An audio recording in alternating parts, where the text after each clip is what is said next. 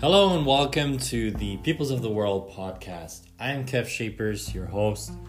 Join with me on this beautiful journey to explore different cultures, traditions, and religions and find out what we have in common and what we can learn from each other.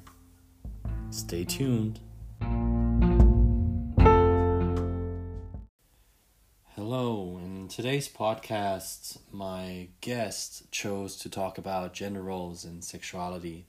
So, just before we're tuning in, um, maybe identify for yourself which the things are that you agree with and what you maybe don't agree with and why and open yourself up to new possibilities as we're exploring different gender roles and sexuality in our modern society where there is a lot of choice and confusion happening at this time. Have fun with the podcast and don't hesitate to reach out and let me know what your thoughts are on the topic or what other conversation types you would like to explore on this podcast. Recording.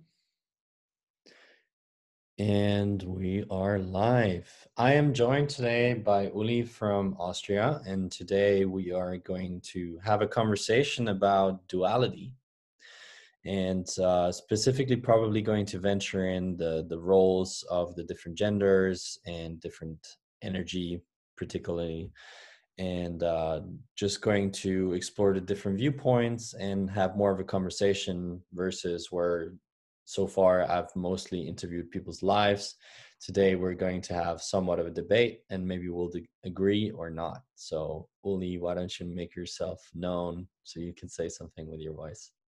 Hey guys, um, thank you, Kev, for having me today. Um, I'm super excited to be here with you and jump into this conversation about you either can call it genders or energies, as you already said, and the divine femininity and masculinity. And yeah, I'm super excited to see where this conversation is going. Okay, so you already used the jargon there of divine masculinity and femininity. Yes. So we need to define that, what that means to you. Yeah, I I already waited for that. So um, yeah, I actually really like the term. I just recently started to use it um, because it really comes down deeper than all the layers the society puts on us. So the divine is like something that's way beyond uh, society and uh, what society wants femininity and masculinity to look like. And it talks about the core of the qualities of femininity and masculinity. Mm-hmm. So the in yoga, at least, we said that um, the feminine is like nurturing and has this cooling and grounding effect, and the masculine, the divine, is um, this. Uh, this active potential and the burning potential and it also isn't um, brought to the female or male gender it's way more general. So every person has the divine masculine and the divine feminine within. And most people don't really have it balanced out. And that's just a really interesting um, thing about people, especially men struggle a lot to uh, accept their femininity. Mm. And women also struggle a lot to accept their femininity. So um, there is a general struggle with the divine feminine. At least that's what I've experienced in my last years of, um, yeah, getting deep into that topic. Okay, so if you're saying divine feminine and masculinity, I'm just summing it up to see if I've understood correctly and to have a definition of it. So the divine and the masculinity and femininity would then be the archetypical essence of the female and and the feminine or the masculine energy archetype which is then a um an expression of something. So in in duality that be the the two opposites of the coin that you would need to understand within yourself. Yes exactly. Agree 100 okay sweet so, how have you explored this within yourself now? in this recent year? That's um, that's a really interesting question, and I need to probably get back a little bit more um, because uh, when I was a teenager, let's jump, and I'm just like summing it up quickly. Um, I really struggled a lot with my femininity and um, not from like the outside. I am like a very feminine person, long hair, and how women look. Yeah, and um, yeah, I struggle a lot with that because I always felt that you can you can accomplish more in life as a man or a guy than you can as a woman and you you either have the chance to be a woman that's beneath man and that is just like hushing and just like being this tiny nice little person that is just agreeing to everything. Or you can be above man and um, just be their boss and be this really harsh person that everyone says oh she really needs to get laid or something you know the typical sayings. And i never explored that you can be on the same level. And i really missed role models coming to that like just men and women just like having a conversation on the same level. And i have been working like so hard to to establish that in my life to to um to accept my femininity to know that i have this masculinity in me as well this like force of energy and um yeah it was like a super hard and long way to know that i can be like super feminine on the outside and still have a lot of power within me and not getting reduced to you know the outer qualities that my body comes with. Okay and so do you have specific things that you practiced in order for you to get the the new internal embodiment of what you're trying to express as as a female trying to find femininity? Yes i actually did like and it was never comfortable. So this those exercises were nothing where i was like yay i'm super excited to do it. So i decided to not shave for half a year for example. Mm-hmm. and um, still went on dates and stuff and tried to be as confident about myself as I could um, and see that femininity has nothing to do with hair growth, for example.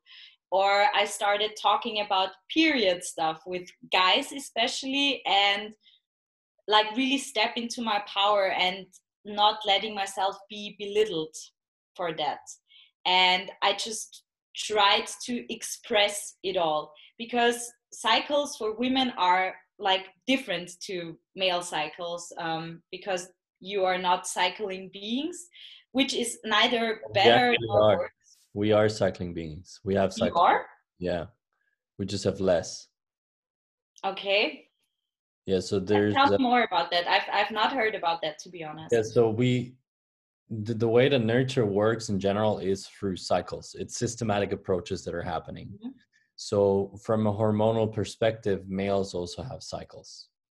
You do? Okay, that's interesting. Even even from a the, so there's cycles that are either weekly, bi-weekly, monthly, daily, and so on, right? And these systems happen upon every existence that is existing in the world. Yeah. So everything has a cycle, and we have cycles too. They're just working a little bit different than yours, and they're not as predominant because you have to be a lot more sensitive to the different hormonal changes that are happening. Yeah. So for women, it's probably just way more obvious because obvious. we are having our periods. So that's that's the obvious thing. Right. Um, and you have the different hormonal things you're usually a lot more in touch with emotion too so you will see the different fluctuations and so on whereas for a man it's a lot more subtle but there are also cycles there and i think it's important that we in general not just with our bodies but cycles in general right? What, what are winters there for? What are monsoon yeah. times for there for? What uh, what are the cycles for food resources and so on? It's a topic that that um, unfortunately has been lost in western society because the way that we process information is in a reductionistic linear approach. Yes yes i i completely agree with that. It was my conversation was more about the obvious stuff that society tells us from a young age on that it needs to be you need to hide that. You need to hide the fact that you're having your period even though half of the population has that and um, to not talk about that or not be sexually active during periods or whatever. And um, i try to you know push those boundaries a little bit not by like doing but by more by having a conversation because i feel like conversations are the the entering point for for change. And that's why i try to have as many conversations as possible even though they were uncomfortable. And i had them for myself to enter that gate of my my feminine power and also for people to maybe help them to question those standards that are like put over society like a code and are not questioned by many mm. so yeah so here's an interesting question and this just came to my mind i don't think i've ever really investigated this angle of it but how much do you think the perception of femininity is cultural versus archetypical universal mm-hmm. I think it is that's a really interesting question. Um, i know i've read a lot about cultures where they are embracing like the bleeding of a woman and where the the the women are the leaders of the group. But just in general, there are very little communities where that's the case and where the the feminine is seen as the strong and where the masculine is seen as not as strong. And i'm i don't even know why in every in every community there is either feminine is strong or masculine is strong. I am not quite sure why we can't handle to like have that conversation on eye to eye level. But i think yeah of course it's because in former years guys were hunting and women were nurturing kids. And yeah that's that's what it was in the stone age. But um, that we still haven't evolved out of that is something that really yeah it, it it struggles me a little bit because we are aware of so many things. And it feels like it's like a, uni- a universal thing and not coming to cultural uh, differences so what's your point of view on that? Well if if i had to put words on it at this point it's probably there's a lot of things that are cultural um and it's really hard to untangle which one is cultural and which one is archetypical universal principle. And uh, i had an interesting thought on the point for you why we can't see on an eye level and you know have the different strengths there. I think there is a intelligence flexibility that's missing where you can say you know there's there's something inside of us and and we're all guilty of this i think this is an opinion that uh, we get one specific angle our, perser- uh, our, our personal angle and view of how we perceive reality and what we think is right and what is wrong. And with this angle of looking at the specific thing we're kind of losing track of okay but if we're moving over there and changing our angle and the way that you know the scenery maybe changes at that point if we're in, in what situation is what better or, or worse? I think this is the flexibility that i'm referring to that we need to create is yeah. how in when when is what good? When is what bad? When is a specific thing beneficial or not.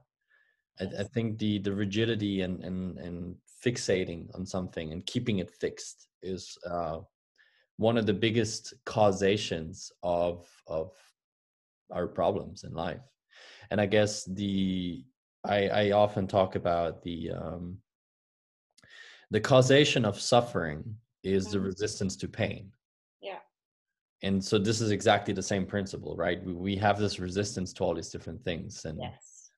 Yes that's that's a really interesting thing because um, one thing that has stuck to my mind like really closely since my yoga teacher training is that our mind works either by like those afflictions like either clinging to something like really don't want to let go of something or avoiding it completely.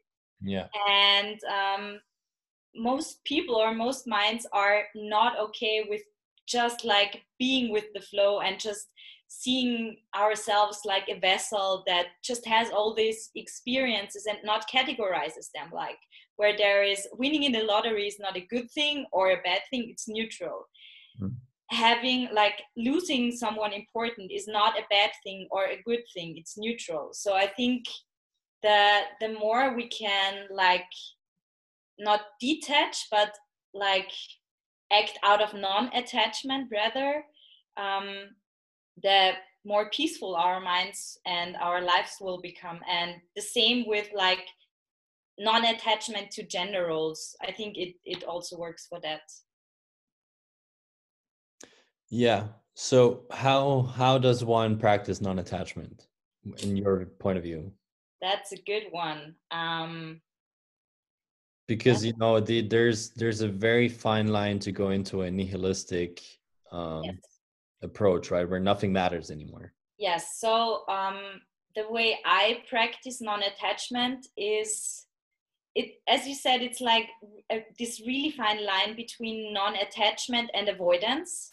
Um, so if I feel sad, for example, for whatever reason, I'm trying to sit with it. I just I just look at it and try not to react to it too much. I just like let it flow through me. And maybe there are tears coming.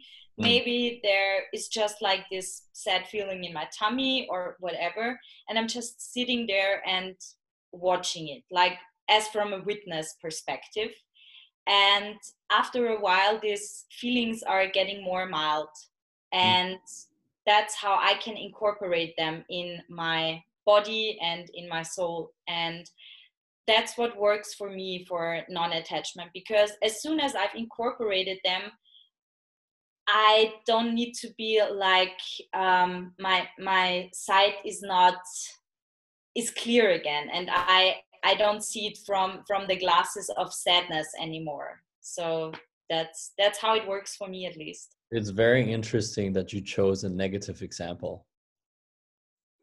Yeah you're right because there's the flip side of the coin there too right? If we're having the conversation about duality like i want to investigate why you chose the sadness rather than the resistance to change in a good situation too because it's easier for most people to grasp. Hmm. so for people who are listening to this they can probably the negative feelings most of the time feel stronger and we can remember them better. Yeah. That's, that's what i think and um, so if you're starting to practice non-attachment, it's easier to start with the, the bad feelings that you don't want to have. Um, but yeah, um, for I mean, I'm not a master of that yet. I'm not a 90 year old guru sitting somewhere in a cave. Uh, uh, and yeah, I don't know if I'll ever be that person. I'm not. I'm not sure the the 90 year old guru sitting in the cave has any valuable information for us, though, because it yeah, doesn't apply to us. but at least I have not yet moved to a cave, and yeah. I don't know if that will happen. But yeah, for I mean, the same thing applies for for good feelings and um, for good feelings most of the time we want to clinch to them and we we just try to keep them as close as possible to ourselves mm. and the more we try to like hold on to them often they they just want to like they want to leave us because nobody wants to be like hold that tight for a longer period of time so if you're non-attached right I think there's a necessary step that needs to happen in order for you to derive meaning from your personal experience of life. What do you think that is?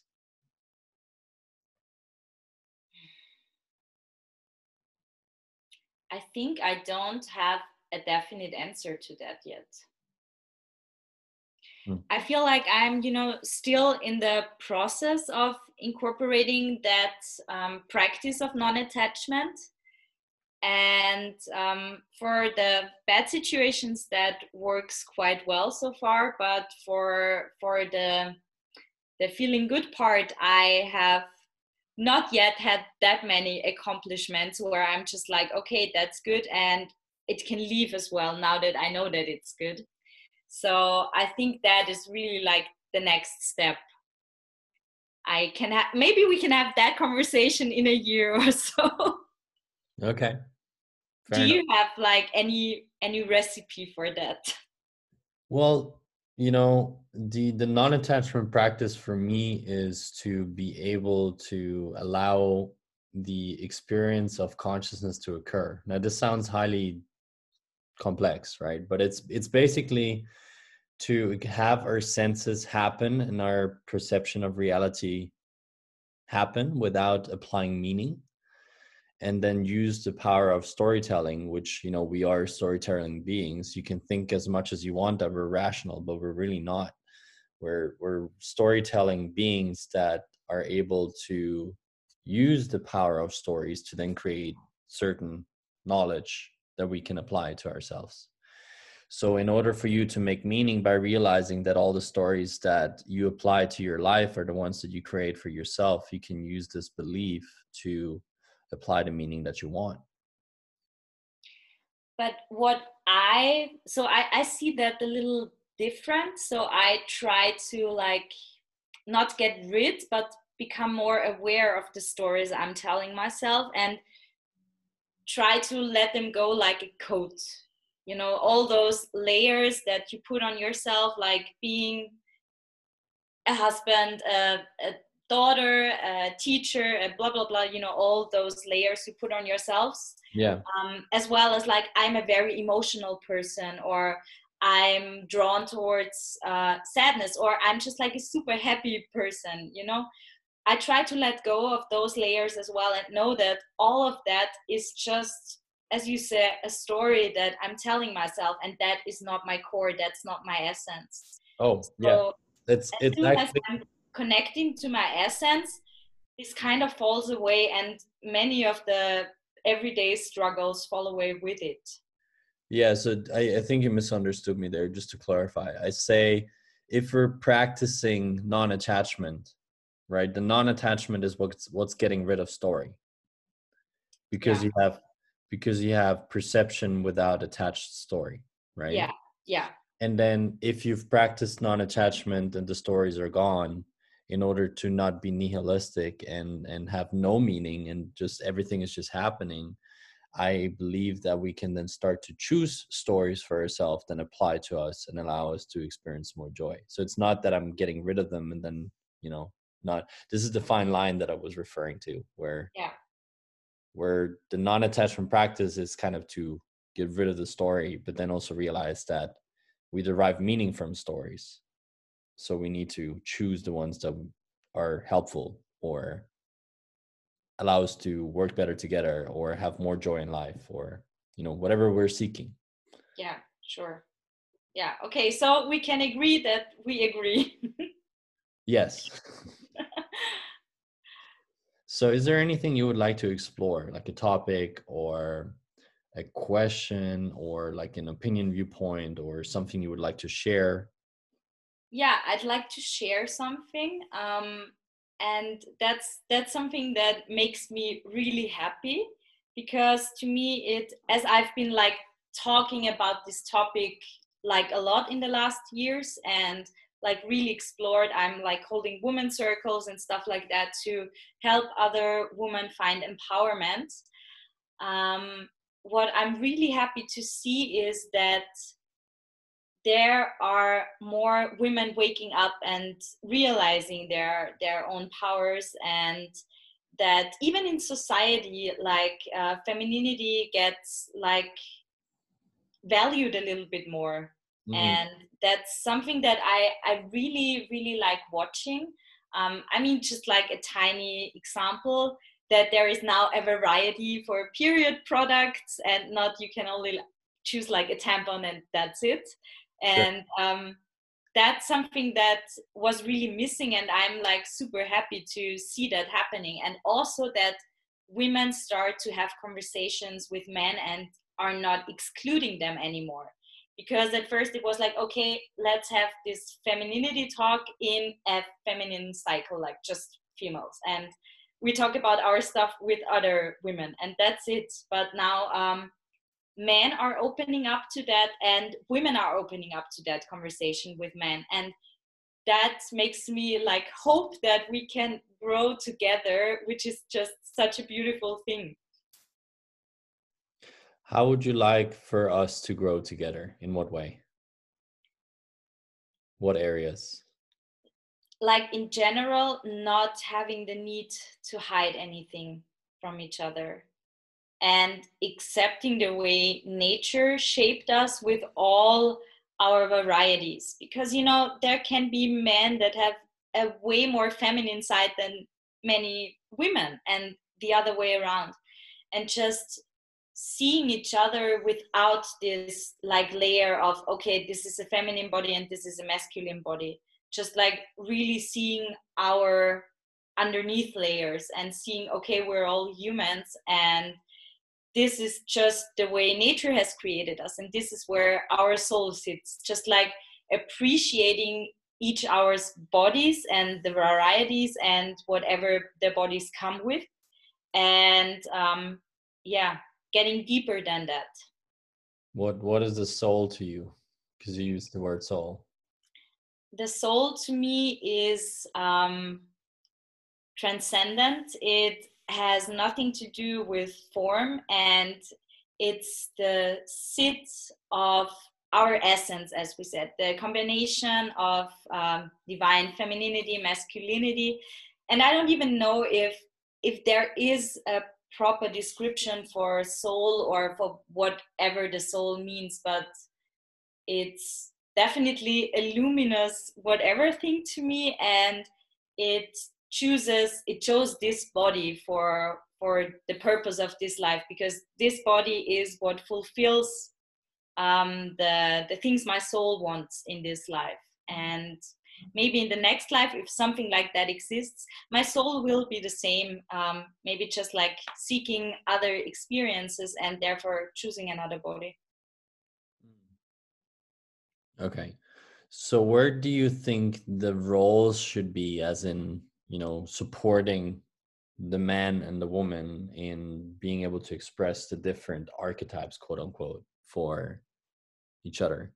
Do you, do you believe like there's an innate um there's an innate need for the women to first express their femininity or how do you see the roles there? Because there are roles and we need to honor that there are roles and I, I think it's important to kind of understand yes um, i think that probably the easiest way is to like it starts when we're like little of course um, and it starts with our parents. So not not necessarily with parents but with our surroundings um, so i think it's important that um, girls need to get to know themselves from like a super young age and the same applies to guys. So i'm not saying we should just focus on the feminine and forget about the masculine. No. Um, so i think that um, definitely like there should be a lot of conversation about that within the family and then also maybe creating circles within a community like the sacred men circles sacred women circles and then of course as well mixed circles. But i think it's important to first like get a connection to not only our sexual organs and what that means and what it comes with but also a deeper understanding of what is within us and what are the qualities that I am living in this life or you are living in this life. And then we, when we like have this connection, because you probably never know yourself to the fullest, it's like a bottomless glass, I think. Um, you can always explore yourself more. Um, but as soon as you have this conversation and this connection, you can then go into interaction with um, the other gender and just like talk openly about what you've discovered. And if you start with this from a very young age this conversation is without shame because we are not coming into this world with the feeling of guilt and shame. So um, I think when we're still super young, having this connection built and then talking to each other and exploring that with each other without the sexual context, because it's something natural, like nakedness is natural, um, mm. cycling is natural. All this, these things are natural, and I think we should learn to start to treat them as they are. Yeah. Yeah. I mean, I just had a thought there. Um, well, it's a thought that I've been having a lot but I, I believe what we're seeing right now in a archetypical idea of concept is that we have a general uh, alienation of nature. Which is the association with with the feminine the creative right? Yes. And so cycles are not being viewed. It's it's a very masculine viewpoint where the especially the western mind is very masculine because it's very reductionistic right? It's very linear. Yeah. It's it's shown in the education system in the political system in the economy. Everything is very very linear and so even our beliefs of everything nutrition psychology everything that we have is very limited because we're only looking at one viewpoint where which is the masculine viewpoint not the male but the masculine viewpoint. Yes.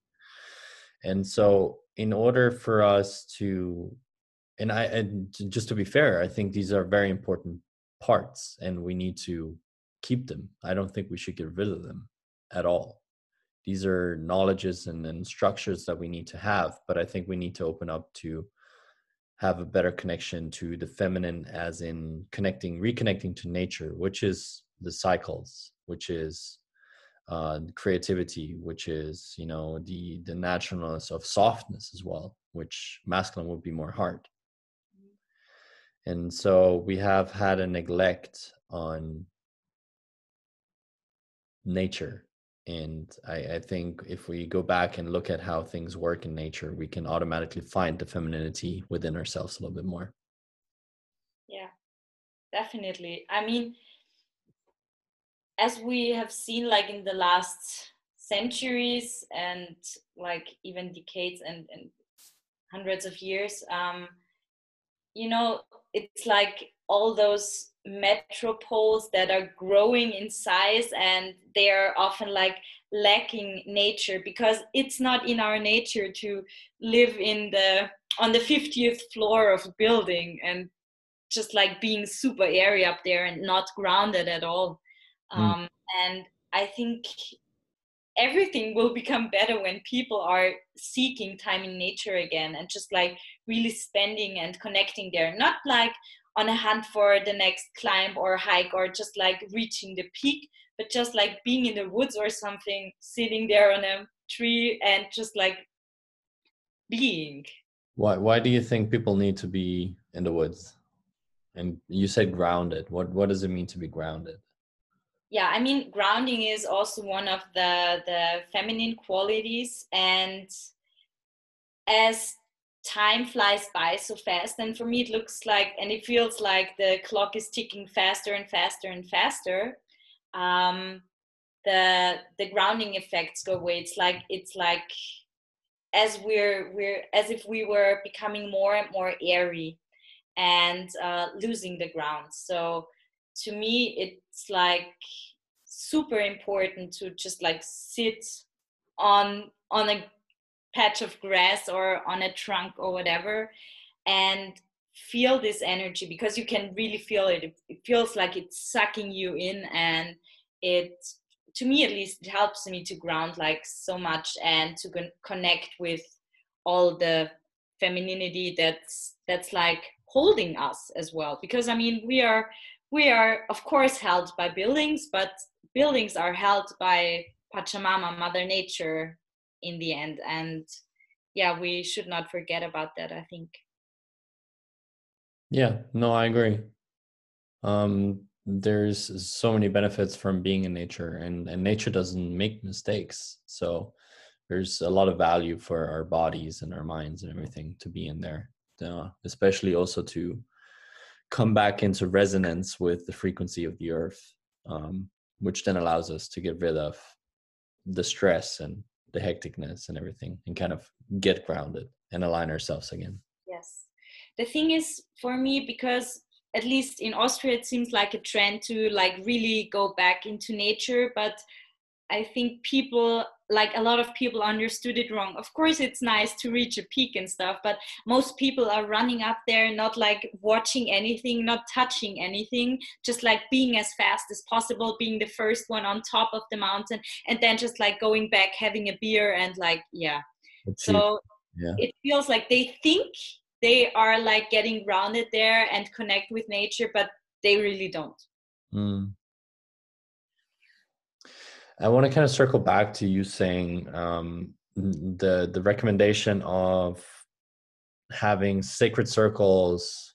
Um, would you say sacred circles and conversations and stuff like that, right? So, I think the issue that I see with that and I feel the most is using jargon that is esoteric in its essence and so the the problematic there is for me because i think the collaboration of humanity in general is what is necessary. And by using things that are either esoteric or slightly religious in their origin of wording is automatically going to exclude a lot of people and not allow them to explore the topic. So i think there we need to really be careful what words we're choosing and why.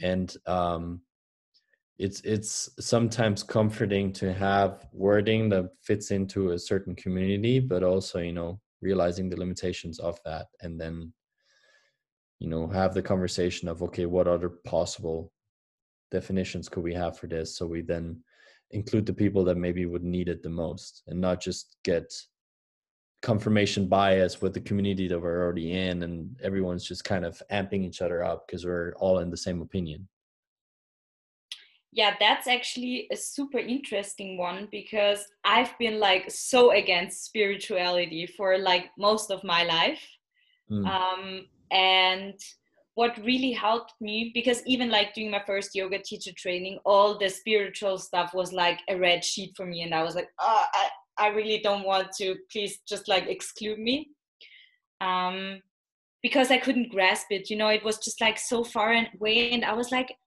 how do they how do people come to these like beliefs like they're believing into thin air. And so i can really understand that. But what really helped me was one of my teachers saying that if you're feeling avoidance towards something um, that's always a good indication that there is something in there for you and that at least you can challenge your beliefs. Mm. and when you're like saying, okay, I'm going to try it. I try to challenge my beliefs. Just imagine that you your mind is a blank sheet and then there are no opinions that have like been pre-shaped before that just imagine that you don't have an opinion about that and see what comes out of it yeah. and reevaluate afterwards yeah no i guess this is really good advice but um I want to add to that, and and this kind of circles to the topic that we had before we jumped on, is the the definition of language and the uses of language, right? Because we are heading towards a global civilization, or we are within a global civilization where there's so many different cultures and beliefs and non-beliefs, you know, with the atheists on that side or the nihilists. Um, I, I think it's important for us to function as a global society uh, is to maybe restructure a conversation or a language and not not a language as in english or french or whatever but more like the choosing of wordings that are not charged with historical and belief constructs in order for us to have a conversation because what happens often is that you know you have a neglect or you you have a disbelief or you're not able to hold a conversation because we're not able to speak about a topic because you're saying one thing and I'm saying one thing, but we might be saying the same thing. The problem is that I'm not listening because I don't want your jargon to come into my existence, right? So that's just what i'm suggesting like can we i don't even know if this is possible but can we create a language that allows us to coexist and the other jargon can still exist within your own peer group but can we kind of find a nominator or language together where we will be able to sit on the same table and coexist without needing to have the same opinions? But don't you think that society would immediately say ah that must be like some cult or some spiritual stuff like they are inventing their own language and our language is not good enough for them or something? Like i think as long as we're stuck in like in general in those lower frequencies the human mind has this tendency to always like have an opinion on stuff. And like as soon as some something comes into our into existence like close to us we're shaping automatically not even consciously we're just shaping our opinion about that. And we're loading it with emotions.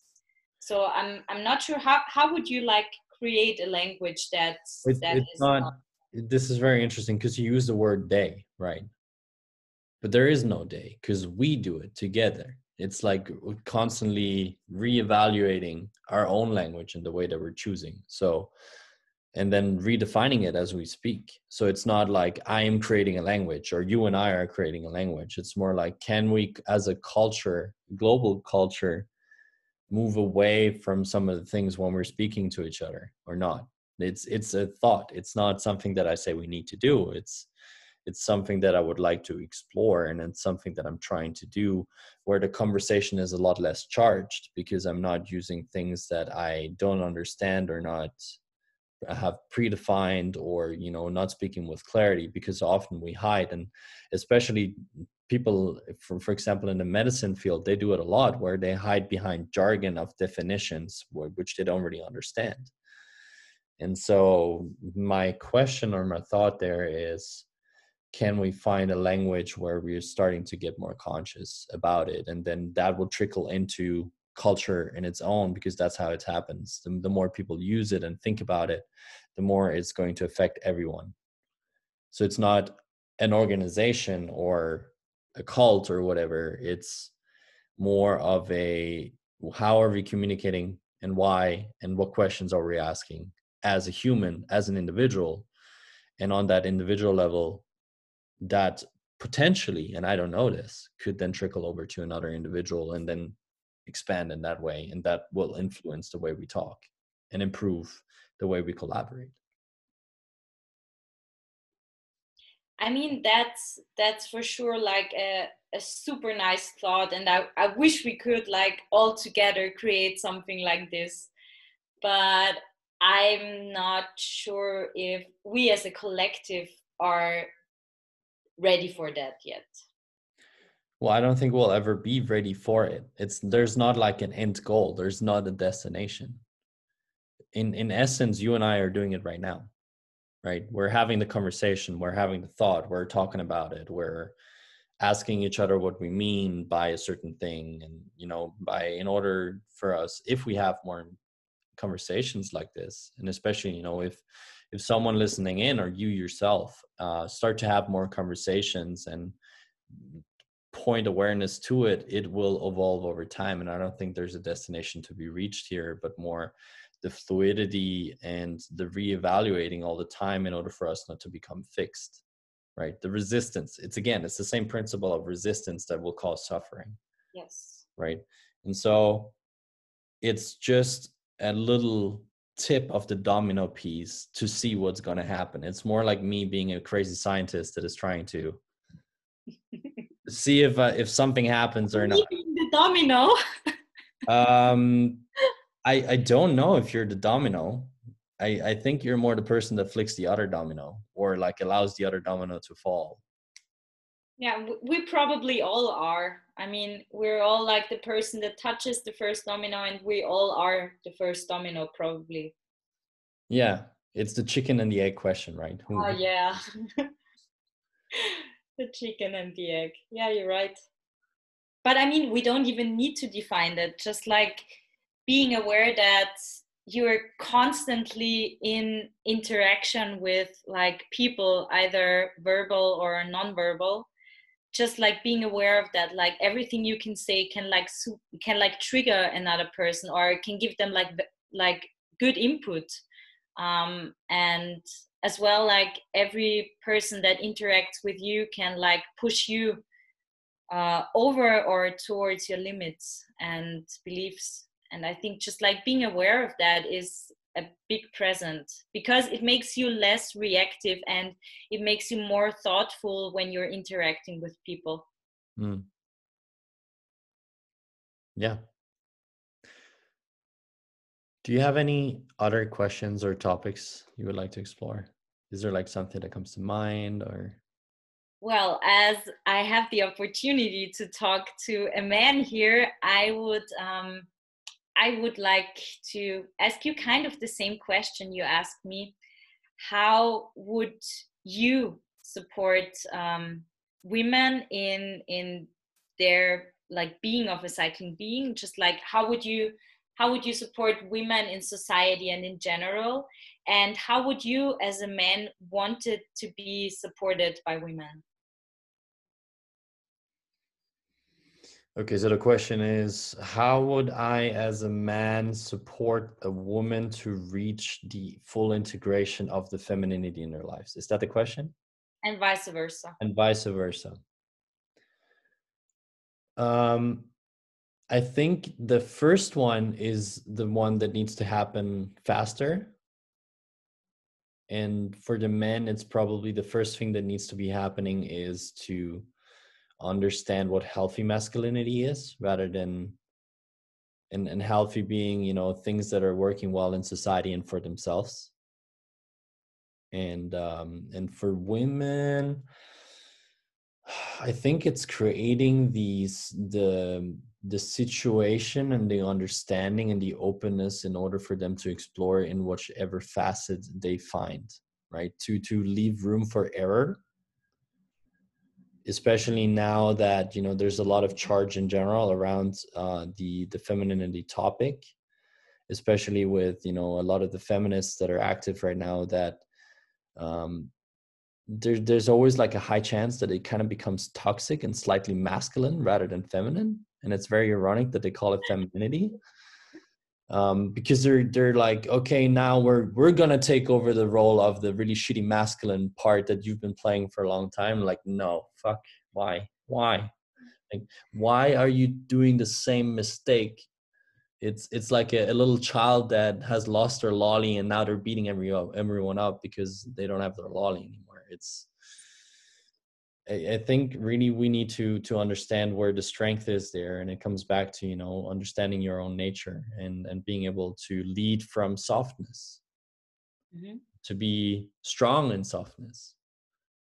And but do you have like any practical tips or do you do you have practical experiences how you can live that just for like you know i mean I know what you're talking about, but maybe for someone who is listening to that and has no idea what how where they should start, where would you like advise a guy to start?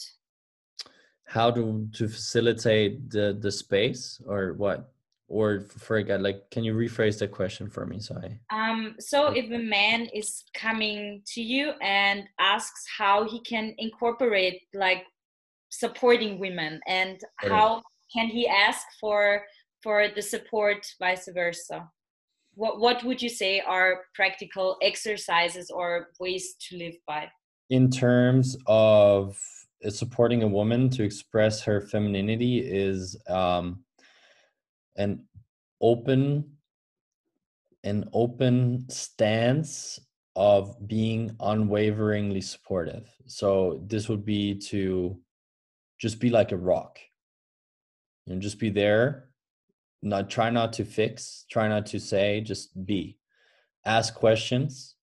You know, this is kind of a a strong masculine approach where you know you want to be inquisitive and kind of figure out what's happening without needing to fix it and change it and so to be able to hold the container is to allow a woman to just be chaotic in her path to find femininity where you know she can stumble and fall and be excessive and not excessive and cry and be emotional and not emotional and and make mistakes and maybe go into a little bit of the masculine part and just be there be present be conscious.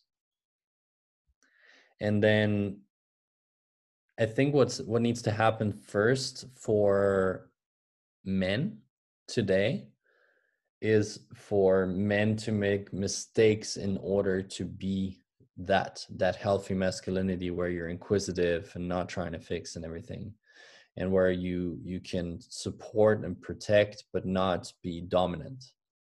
You know realize that you don't need to be dominant because you're already strong enough. And how uh, sorry that i'm asking another question um it just you like as many as you want. This is this is the whole point of this thing. So it's it's a big topic and it's not something we can yeah. we can investigate within the short time. So i can you know there's only like a little glimpse yeah, of things right. that i can say. And and i guess a lot of the examples is is practical exercises that you would need to see and experience rather than me talking about it. So this is yeah. just like an input. Yeah but i mean you know you're the person that maybe touches somebody's domino. Absolutely yeah for sure. So go ahead go ahead and ask what you wanted to ask um, can you remember when you first um, got in touch with your divine feminine part? And how do you live your feminine part in your daily life? Or do you still kind of neglect it? So for me it's very interesting. Um, i've always kind of had a lot of women in my life uh, as a supportive role like elder women. Not not as a partner but in in I didn't have as many male role models. So from a young age, I was already very in touch with the feminine side of myself. You know, I would kind of sing and dance around and be chaotic and play around and have immense amounts of fantasy. Um, I then went on and kind of lost it later in life where I got really disappointed and uh, went down a spiral. And there I kind of shut everything off and so for me it was a rediscovering of what it means to be softer. And i guess it's it's a journey that i'm on and i will continue to be on because you know it's the the dance of duality where i will kind of move in and out of these different two things and i will make many mistakes and maybe go into the more destructive variants of that category of archetype. And um so especially the last two years, I was kind of exploring what it meant to have more femininity in my life, where you know I would leave a lot more things up to chance and and be more expressive with my body and my emotions and like over the top emotions and and grow my hair long and have like hair everywhere kind of to to see what what does it even mean. Um and um yeah so I, I, guess that was was kind of my journey and uh, now it's not it doesn't need to be as conscious anymore it's kind of a natural dance that's occurring and I highly depend on my people and my environment to kind of point out the mistakes that I'm making in neither of the categories. And I think it's really important to understand that yes, masculinity, femininity, it's it's it's a concept it's a construct that we're creating in order for us to explore parts of ourselves. It's it's not more than that. It's not it's not like this it's real but it's also not real. We're we're we're making it real in order for us to explore a topic but then also you know just kind of in in essence of relating we need to have support from each other in order to kind of define what is the correct way and this might be very different in different types of relationships. And this could be your relation to your emotions or music or to each other to a woman. Which role are you going to have to play? And i think the future is going to be a lot more fluid uh, as to who expresses what when but also being aware that as a woman you will always be a little bit more in touch with your feminine side if you choose to. You it'll be more available to you just because of your genetic coding. And as a man i will have more masculine traits and it'll be easier to tap into that. And then you know um i think naturally it'll kind of come into where if i'm in a dynamic with a woman she will be more in her feminine the majority of the time and then we will switch polarity and i'll be able to express my femininity with her or maybe also not. But i think this this is where i would like to see it in the future is where you know our way of relating and interacting is so fluid and clear and supportive and trusting that you know we're able to express both. But also it sounds very easy and logical and but it'll never happen that way and that's the journey of life right? Yeah, maybe it will you never know. Who knows who knows but i don't i don't really believe that because there'll be peaks and then there'll be times where it goes really shitty or you know there's circumstances that will allow you to learn something or not learn something. And also yeah. Maybe you don't need to learn it maybe you know that's just a tension and that's also the tension of duality and i'm if if you you kind of interact with me you know that i uh, have a big fascination for Taoism in general, where this principle is underlying with the connection of nature and the dualistic approaches of everything, right? The yin yang, where there's always the essence of the other within the other, and it's it's very cyclical and and in motion.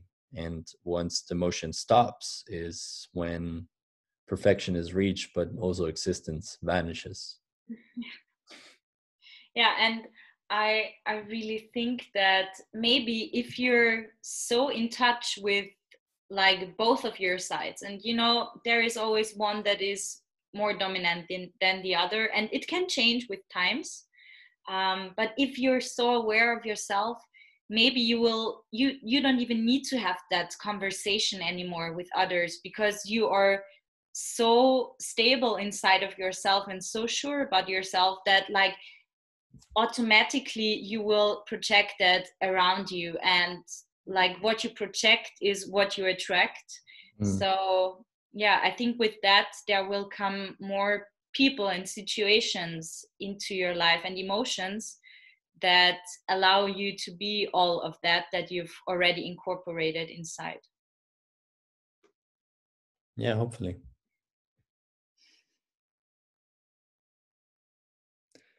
So um, I think we've been going for long enough. Um, I, I, I believe that probably the better choice would be to maybe record another episode at some point if you're willing to do that. Yeah. And um, if you're listening in and there's been points that you agree or disagree with, or if you have any pointers or insights or questions, uh, don't hesitate to to reach out because this is what I'm thriving for and I really hope that a lot of people disagree because that is going to allow me to maybe see a different viewpoint and have the conversation around that. And uh, and so don't hold back to reach out. And I'm always willing to sit down and have these conversations because I believe this is what's going to bring us further in as as a species. Uli, thank you so much for sitting down with me and uh, yeah I, I hope to to talk more about these things with you so we can grow together. Thank you so much for having me. It was a blast. I've had such a good time exploring that topic with you and i hope to hear you soon and i'm super happy to talk about it or another topic again anytime for sure all right and i'll see you on the next episode you guys goodbye Hello, hello, and welcome back. This is the end of the podcast. Just before you go, I would like to invite you to have a conversation with me about your life or a topic that you hold dear. Uh, nothing's off the table. I would like to have debates, conversations, and explore your personal life. It doesn't matter where you come from or what you have to share. I would like to know your story and share it with the world. Reach out to me and have a wonderful morning, lunch, midday, evening, or night.